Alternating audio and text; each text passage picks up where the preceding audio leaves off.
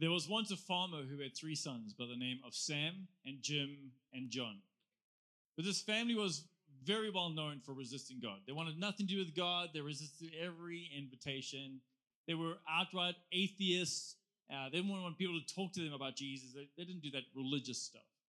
One day, Sam was minding his own business and was bitten by a rattlesnake. Rushed to hospital. The doctors were working on him. They were worried about his life and they weren't sure they could do any more for him. And the, de- the father, out of desperation, said, Please, you've got to do something for my boy. And so the doctor said, Well, I mean, I could call the priest in. He's like, Anything. So they called the priest in to pray for Sam. The priest comes in. He knows the family well. He's been trying to reach him for years. And he prays a rather different prayer. He lays his hand on Sam and he says, Oh Lord, wise Father, thank you for this rattlesnake. Lord, in all our years, I don't think Sam has prayed to you.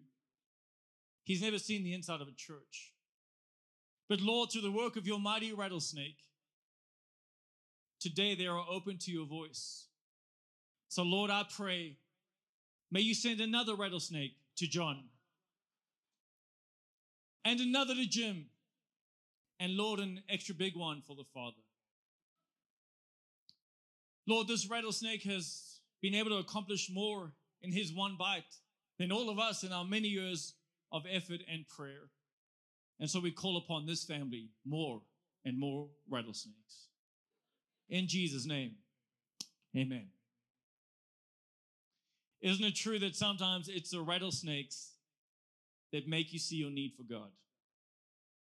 Sometimes it's the trials, the pain of life, the tribulations Sometimes it's the dips, it's a loss, the loss of income, the loss of health, the loss of marriage, the loss of friendship, the loss of a secure future.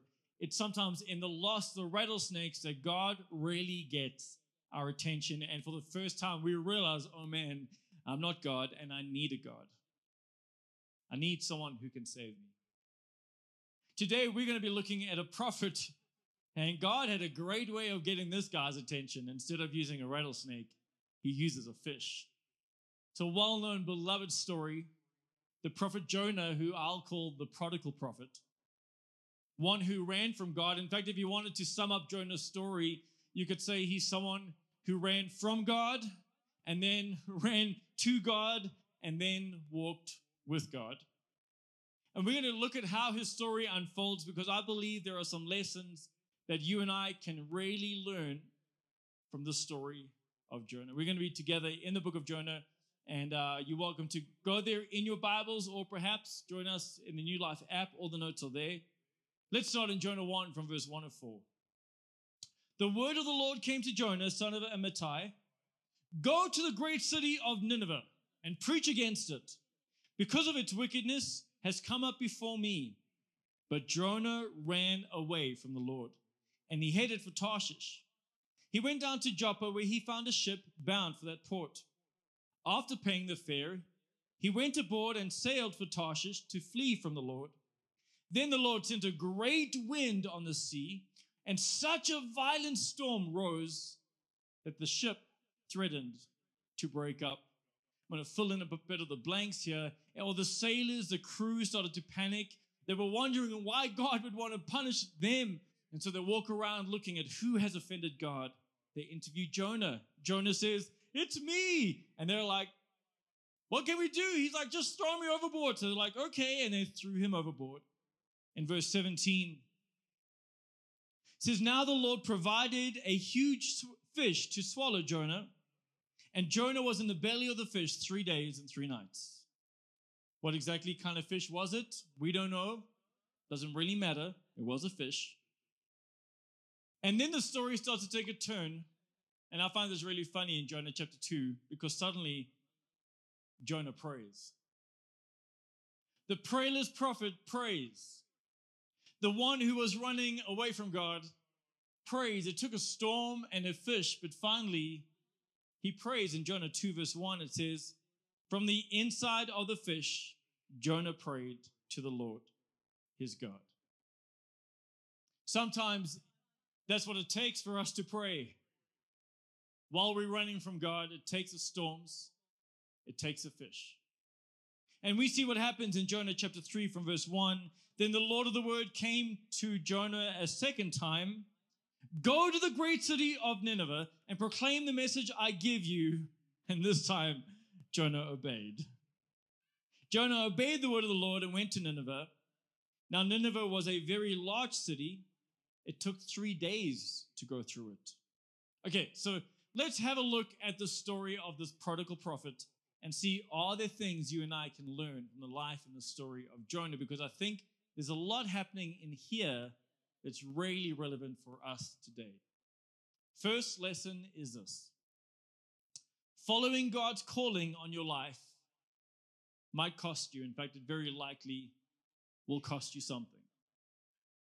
If you're going to follow God's call, it's going to cost you. It's probably going to cost you your convenience, uh, your time, your pride, your opinion. It's very much going to cost you your own will. Following God's call will cost you, and you might be thinking, I don't know if I have a call. Well, let me tell you, you do. Every one of you in this room, if you're a Christian, you have a call from God upon your life. Look at someone and say, You are called. We read these words right throughout Scripture. You look in 1 Corinthians 1, it calls, tells us that we are the ones who are called. Ephesians 4, it tells us that we are called. We need to walk in the calling that we've been called to.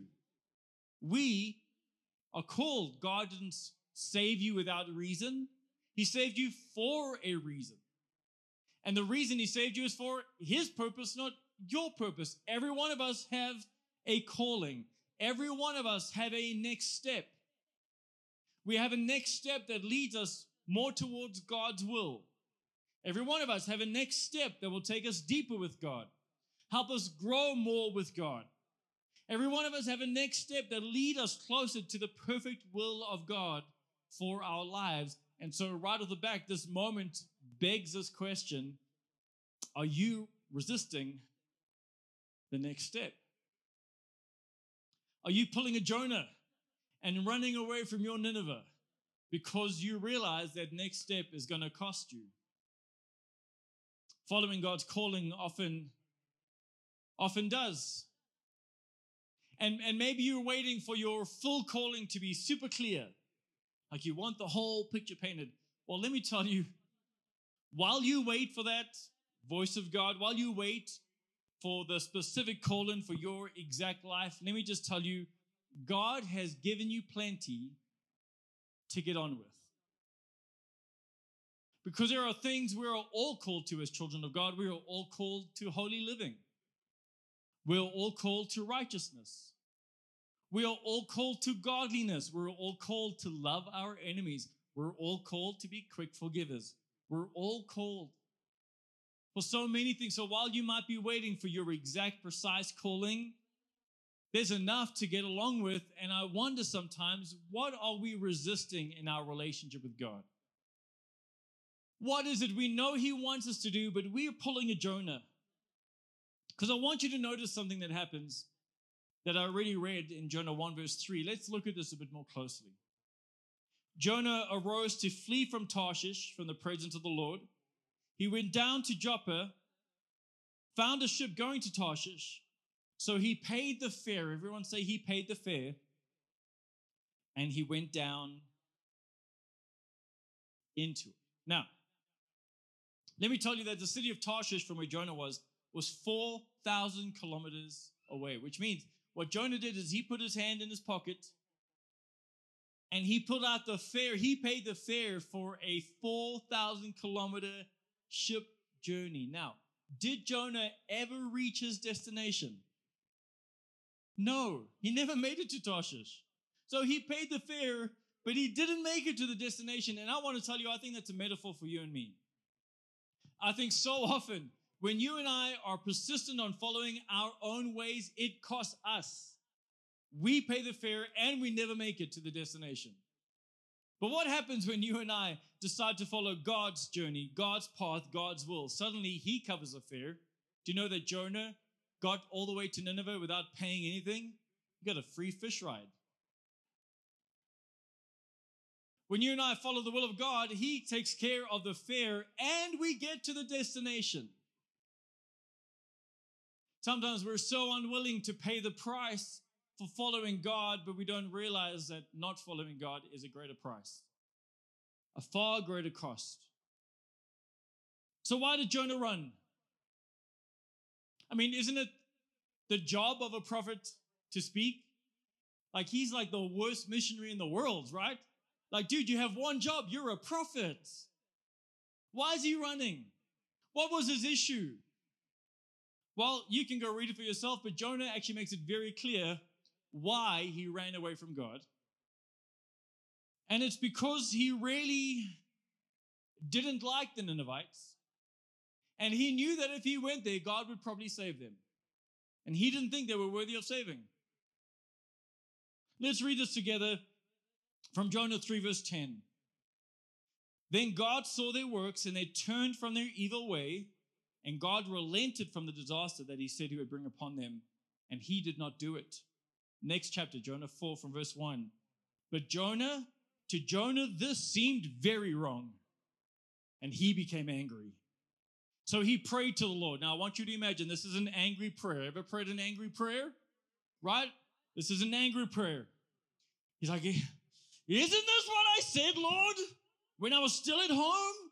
This is what I tried to forestall by fleeing to Tarshish. I knew you were a gracious and compassionate God. You are slow to anger and abounding in love. You're a God who relents from calamity. Now, Lord, just take away my life, for it's better for me to die than to live. Such a dramatic Christian. Some of you, you see yourself so much in Jonah because you're a drama queen or you're a drama king. You're like, oh man, that would be me. Just kill me, Lord. You saved them.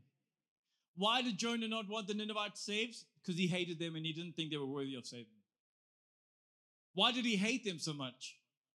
Well, the Ninevites, that was the capital of the Assyrian Empire. These were people who were the enemies of the Jews, and within their reign, they would capture 10 of the 12 tribes of Israel. And they were brutal, they were cruel, they were known for dismembering bodies, for decapitating people, for cruel ways. If you're sensitive, if you're squirmish, you might want to close your ears because I'm going to tell you a few things that these guys did. One of the emperors, Ashurbanipal, he was known for taking people's lips, and as a form of punishment, he would tear off their lips. And then he would tear, pull off their hands and their feet. And only then would he kill them. Another one of the emperors, by the name of Tiglath-Pileser, he was known for skinning people alive. And then he would take their skulls and he would put them at the gate of the city of Nineveh. So we're told that in order to go through the gates of Nineveh, you would walk past mounds of human skulls. Nahum was another prophet called to Nineveh, and he said, It is a bloody city, and a great number of bodies and countless corpses are there. Jonah looked at these evil people, the enemies of his nation. He looked at these evil people carrying out basically terror attacks upon it. I mean, just gruesome, war crimes, awful. And he looked and said, They don't deserve saving. God, how could you save me to them? Because I know if I go, you're going to just forgive them. I know if I go, God, you're just going to be all compassionate and all loving. And I don't want that, Lord. They don't deserve that. And I've got to ask you, does that sound familiar? Because it just really feels like that's happening right now in the world. And I, I was amazed by this, guys, because I planned this series weeks ago, gave it to the team weeks ago. And just at this time, as I'm reading through the story, I'm looking at what's happening in Israel. In the last two weeks, as this war has broken out on our earth, and I've been listening to how the Christians speak. And it's interesting to hear how the Christians, the people of God, the people of love, speak about the Israeli Palestinian war because they sound like Jonah. You got people on either side of this, right? And, and, in response to these brutal terrorist attacks caused by Hamas on the Israeli people. I mean, what the stories coming out of this, they sound like the Ninevites. It's awful. Babies being beheaded and women being raped next to corpses and people being gunned down at music festivals and civilians being bombed. I mean, it's just awful, awful stuff. And then you just hear these voices rise up of these Christians who are like, we're pro, we're pro Israel, and Hamas and the Palestinians just destroy them, right? Bomb them, siege them, cut off their water. They shouldn't eat. And then you have these other voices, these pro Palestinians. No, we're the Israelites are bad. They've been oppressing them for ages. It's the world's largest open air prison, and they deserve this. And this is a wake up call for Israel. And it's got this back and forth, and these Christians who, almost with this very same voice of Jonah, being like, they don't deserve salvation. They just deserve to die. And I need to remind you, church, our stance is not to be pro Israel or pro Palestine, it's to be pro Jesus. That is Old Testament thinking. Listen, the only time you may be against another nation, because our war is no longer against flesh and blood, the only time you may be against another nation is perhaps like for 80 minutes tonight against France. Like, but then right after the game, you have to love them again. Like, that's it, guys. Like, there are Christians in Palestine. We should not be praying against them. There are Christians in Israel. We should not be praying against them. We should call do what the Bible's called us to do and pray for the peace of Jerusalem, the peace of Israel.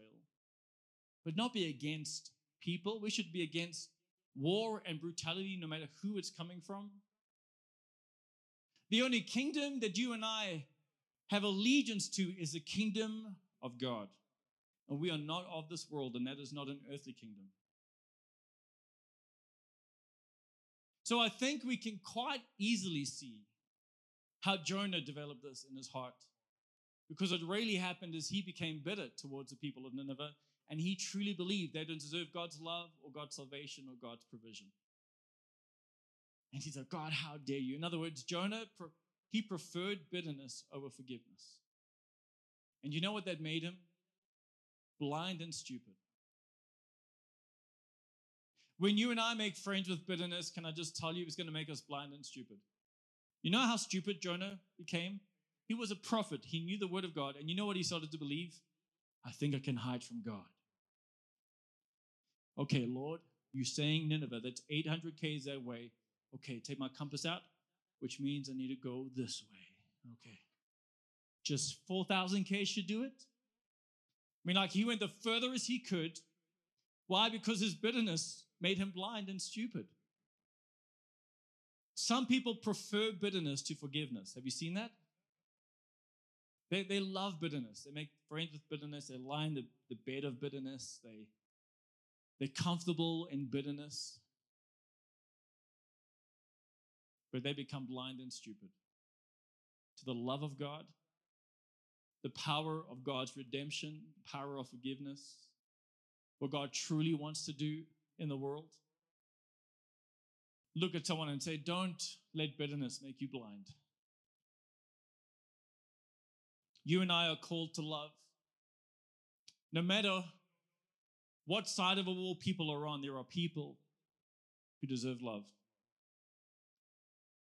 That means we have to lay down a lot of our opinions, our ideologies, our beliefs, because if you're going to follow God's calling, it's going to cost you. Second point just because God is calling does not mean we're following. We see this so clearly in the life of Jonah. As he gets his call from God, he's like, no. Like I can hear the call, but that doesn't mean obedience. I had a dog like that once. Every time I got to the gate, it was this beautiful husky, Charlie. Every time I got to the gate, I opened the gate. Now, I was calling, running down the road, Charlie! Charlie! That does not mean he was following. In fact, it felt like the louder I called, the faster he ran. The more I pursued him, and he was fast. He, he just went for it. Ask my neighbors, people that live around me, they probably often saw me just like, hey, Ryan, you jogging today? No, I'm just trying to fetch Charlie, right? I think that's so clear, like a picture of sometimes what it's like with us and God. He calls you by name and you're like, whoo, okay. Just because we hear the call, it doesn't mean we're following God. It doesn't mean obedience. Knowing the truth is not the same as living in the truth. Those are two very different things. We know Jonah knew the truth.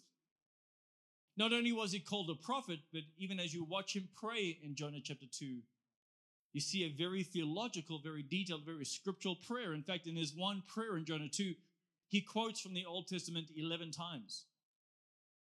He references the book of Psalms nine times, the book of Lamentations one time, the book of Job one time. This is a guy who knew scripture, he knew how to pray, but his knowing did not equal living. And you and I knowing what God wants, his will, and how he wants us to live does not equal living. In fact, when Jesus is teaching, he really shows us this. We see him just after Passover, after that meal, putting on a towel over his hands, getting on his hands and feet, very humbly washing the feet of the disciples. And then he says, Hey, what I've just done this as an example to you. And then in John 17 13, he says, Now that you know these things, you will be blessed if you do them. Now that you know these, a blessing does not know in the knowing.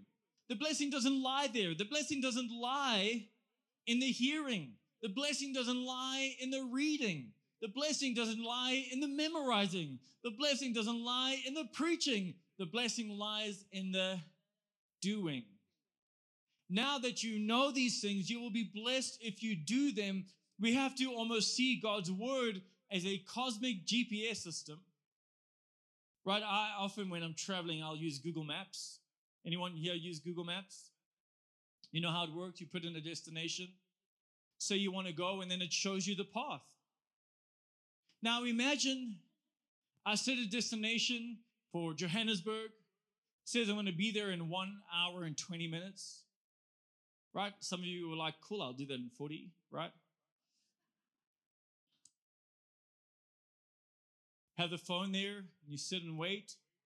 An hour and 20 minutes later, you're like, I'm not there yet. Oh man, this thing doesn't work.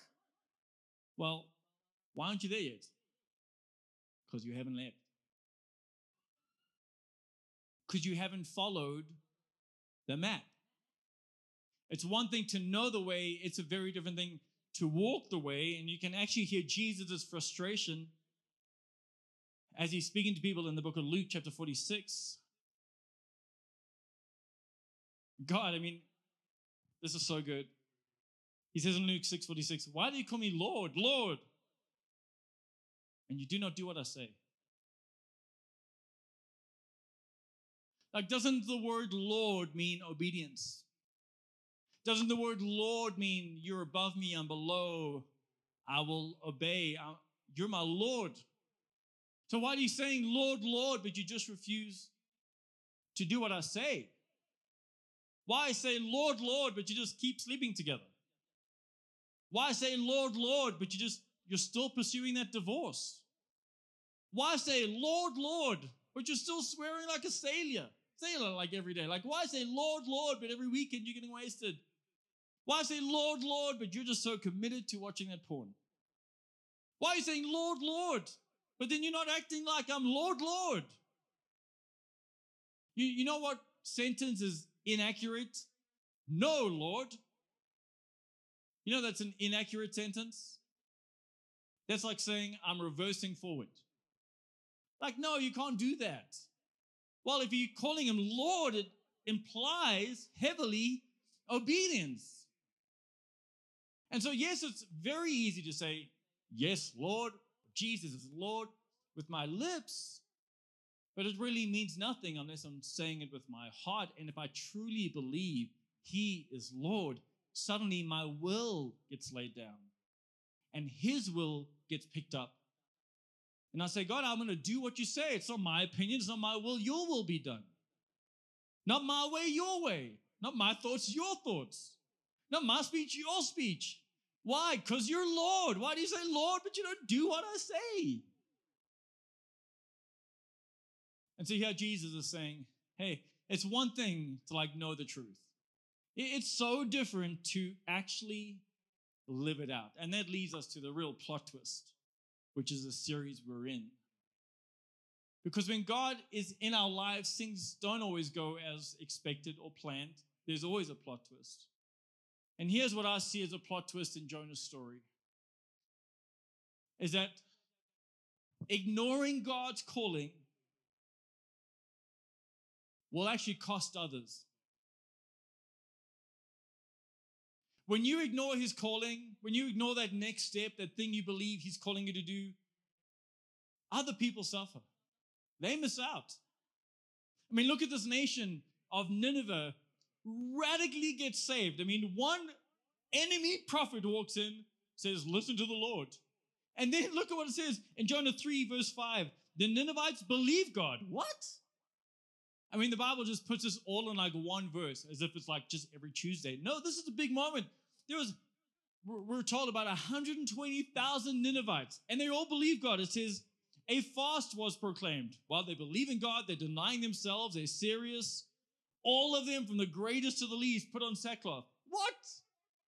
This is huge. What a successful ministry. Like, just everyone believes. I just walk in and say, hey, repent. And they're like, okay. We'll stop skinning people alive. Someone hide the skulls. Like, what? What? This is massive. Radical transformation. Everyone believed God. And you've got to ask the question what if Jonah didn't go? Like, what if even in the belly of the whale, he said, No, Lord. I'm going to die on this mountain. And God, you can these acids in this belly can eat me alive. I'm not going, Lord.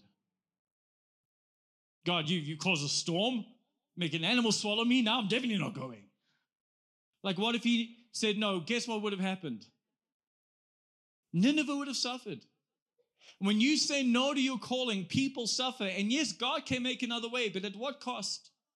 You know, when Esther's busy when she's resisting her calling, her uncle comes to her, Uncle Mordecai. It's like the key verse in the whole book.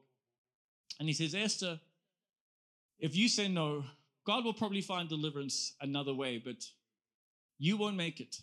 You'll die. You and your family and the people you know will die before deliverance comes. And you've got to ask who dies on my watch when I say no? Who loses out when I disobey. And I've got to tell you, when you resist the call of God in your life, people miss out. And I just, I relate to this so much, guys, because I did not want this job. I did not want to be a pastor. And then when God finally like persuaded me and sent me through my own whale journey, and I was like, okay, Lord, I'll be a pastor but never the senior pastor. Just there, Lord, I'm drawing a line in the sand, right? Now I've learned whatever I say no to, God makes me do. So now every day I'm like, God, I will not go to Hawaii. I will not. I refuse, Lord. But uh, yeah, he's hearing my heart there, so. But what I've found is that I, I I, I really know what it's like to resist God's call because maybe you were like me. I didn't want to be all in, guys. I wanted to find a way to like just straddle, like, I want to be, I want to be like in the world enough to still be like cool and relevant and like, he's a nice guy. And I wanted to be in the world enough to like not be known as some like religious out of touch nut. But I wanted to be in God enough to go to heaven because I really didn't like the idea of hell. So I was trying to like, how do I like live here? Like, is this okay? Like, I just want to, I don't want to be weird. Right? And so, so I was, I was like, God, I knew for me being all in meant ministry. was spoken over my life. I could feel it in me. I was like, oh, I don't want to do that, right? Because I didn't come to ministry with rose colored glasses thinking, oh, that's a great job. I, I was like, that's an awful job, right? Because you guys are weird. Like, there's just, right? Like, I, I was a pastor's kid. I, I knew about church politics and I knew how difficult people could be. And I was like, I don't want that, Lord. And so I just was trying to find a way, like, can I just straddle, Lord? I don't want to be all in. And I know what that feels like because some of you, you're scared just to be all in because what will people say? Like, what will your friends really say if you stop drinking and then you invite them to church? What will your friends at work say if next time they share a personal issue, you're like, Can I pray for you? What will your family members say if you like post a sermon or a Bible verse or something, a scriptural message on Facebook? Like, what will these people in your life who know you, like, what will they say? What will they think of you? And so we're trying to guard our reputation. And you're like, I don't want to be all in. Like, what will my girlfriend or my boyfriend say if we're like, we're not sleeping together anymore till we get married? Like, what will they say if I jumped all in? Like, wouldn't they think I'm some religious weird nut? I don't want to be that person. Like, I want to be relevant. And I don't want them to think every time I'm invited for a braai, I'm just going to be like, Jesus, Jesus, Jesus, Jesus, Jesus. And so we end up living like Jonah. But now I look back at like almost 20 years of ministry, and I have had the privilege of seeing literally thousands of people become saved and baptized and discipled. I've seen literal orphans find a beautiful home. I have seen spiritual orphans find a church home. And I think, God, what if I said no? People miss out. Others will pay the price if you say no. You know, about two weeks ago, I led a small mission team to Swaziland from this church. It was such a phenomenal trip. Um, mission trips always are. I love missions. If you haven't done missions, you're missing out. The second day before we left, I wanted to take the team on a street evangelism outreach. So I spent the morning doing some training with them. And then I did what I like to do whenever I do training on street evangelism. I like to do this if there's time. I asked the team to just find a space. We're going to spend some time in prayer and worship. And what we needed to ask God for, I asked them to ask God, was for a vision. That perhaps He wanted to show them a picture of someone, some people, what they looked like, what, what they had, what maybe they were wearing, or they had just something characteristics that God was saying, I want you to speak to that person. So the team divided up. We spent some time in prayer. We asked God for visions. I got three visions in that, in that time of prayer. We jump in the car. We drive down to where we're doing the street evangelism. And even before I park the car, as we're turning in, I see my first guy, right? I pictured an African man in an all yellow shirt and, and a cap. And uh, he was there. And I was like, where I was trying to like get the team out the car. I'm like, guys, he's walking away. Like, can you get out the car? But there's two cars and they're all trying to get their stuff and they're just taking a little bit long. And I'm like, guys, my guy's walking away. Anyway, by the time they're all out the car, he's gone. I, I walk out the parking lot. I'm like, where's my guy? So I jump in my car and I start driving down the road and I find him at the bottom of the hill. And now I think, what on earth am I going to say to this guy? So I pulled the car over and I thought, okay, I need to approach him in some way. I covered this in the training. I didn't want to lie. So I thought, I know.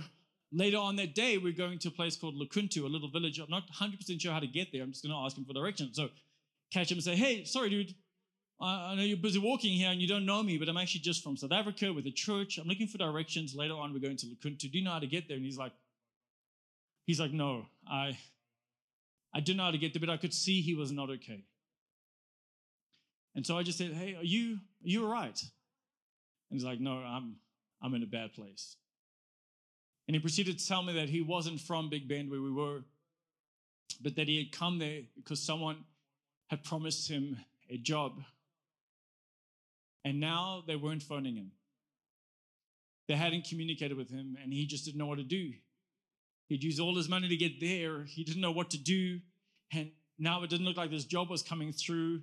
And he looked so distraught. I wasn't sure if it was because some like white stranger from South Africa like bombarded him or because of this the stress and the worry that he had. And so I was like, well, you know, I told you I was from a church, and all I need to do is pray. Can we pray together? And he was like, no, let's do that. So I laid my hands on him. I barely got out two sentences, just like, Dear Lord, we love you. We know you're mighty. Please intervene. His phone starts to ring in his pocket. I open my eyes while I'm praying and I see him trying to silence it. And I just felt, don't silence. So I stopped praying. I was like, dude, answer it. I think it's them.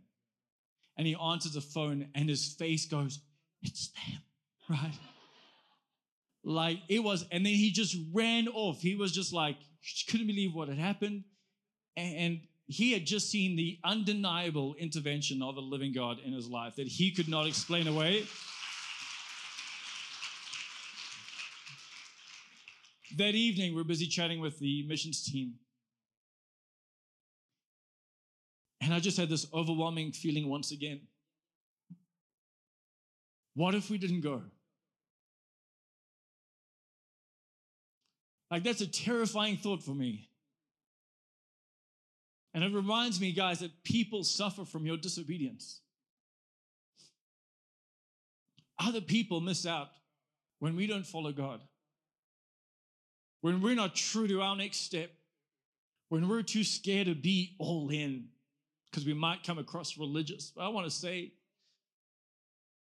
if you were with your friends and, and you were like, you know, I want to be all in, I want to tell them about Jesus, I want to stop drinking, and I want to fix up my language, and I'm going to be committed to church, I'm going to find some people. You have no idea the impact that could have on those friends, on those family people in your family, on the people in your office. You have no clue the impact. It might be exactly what they need. They might just want to see someone who's willing to go all in because they really believe that the message of Jesus is worth it. It's worth it, your life. And so the call today is don't be Jonah. What is God calling you to do? Can you jump all in? Let's stop trying to straddle and be like, I want to please the world and please God. No, let's just please God. And I want to ask you this question, and it's a hard question, and I'm asking myself today as well. What would look different in your life if you were all in? Right now, what would you stop doing if you were all in? What would you stop watching? What would you stop listening to? What would you start doing? If you were all in today, if you were 100% for Jesus, what would you do different at work? What would you start doing with your family? Well, those are your next steps. That is your Nineveh. And God, He might start to persuade you to do it. He might send some storms your way. He might put you in some stinky situations. It is easier to say yes right from the beginning. And it's even amazing that God wants to persuade you because He doesn't really need you. In fact, He's not using you because He needs you, He's using you because He wants to use you. You see, the story is not just about how God was gracious with Nineveh, it's also a story about how God was so gracious to Jonah. Because if I was in charge of prophet selection, I would have said, God, well, Jonah's clearly disqualified himself. He's literally running away from you. I mean, that's like pure disobedience. God, just take him off the list. But instead, God changes the weather of the world and he stirs up the ocean and he sends in a fish. He does this because he wants to use Jonah and God wants to use you. And don't believe the lie that you're too bad and you've disobeyed too much and your past is too great. That's rubbish. God wants to use you. You weren't saved because you were good anyway, right? He wants to use you. In 1 Corinthians chapter 1 verse 27 it says, "But God chose the foolish things of the world to shame the wise. He chose the weak things of this world to shame the strong. If you've been foolish and weak, well done, you're a perfect candidate to be used by God. And He wants to use you. He wants to use you. So please, for the love of God and for the love of all the people He loves, get all in. Let's stop phoning this in and playing Christian and, and just giving half our effort. Let's get all in. Let's run to our Nineveh. Let's honor and obey the call. And it's going to cost you something. It costs you far more if you disobey. And in the very end, if you don't do it, there are people in your life that are going to suffer. Can I ask you to close your eyes? I want to pray for you. Father God, today I pray against a spirit of mediocrity within your children. Those who are phoning it in, those who are just plain Christian, Lord. Those whose mouths say you, Lord, but their hearts do not follow. I pray for a change today in Jesus Christ's name. God, I pray that obedience would rise up, that our passion would rise up, Lord, that we would be committed to following you in what you say.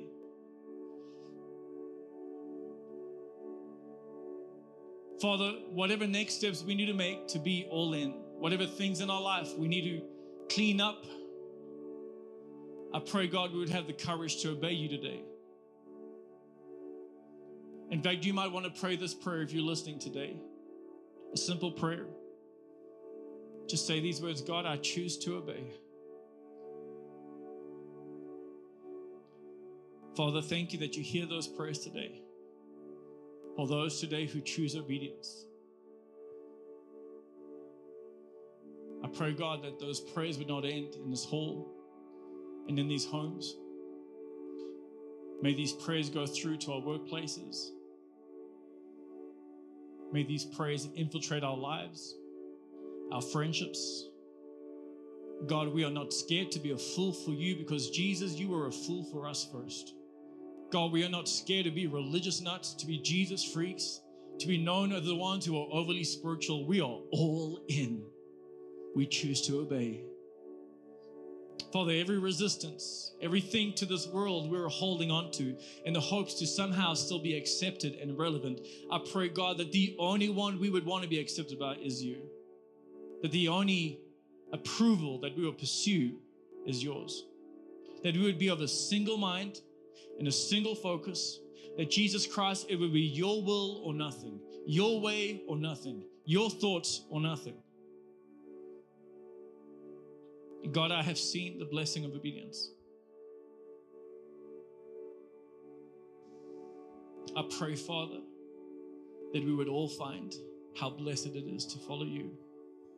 In Jesus' name, amen.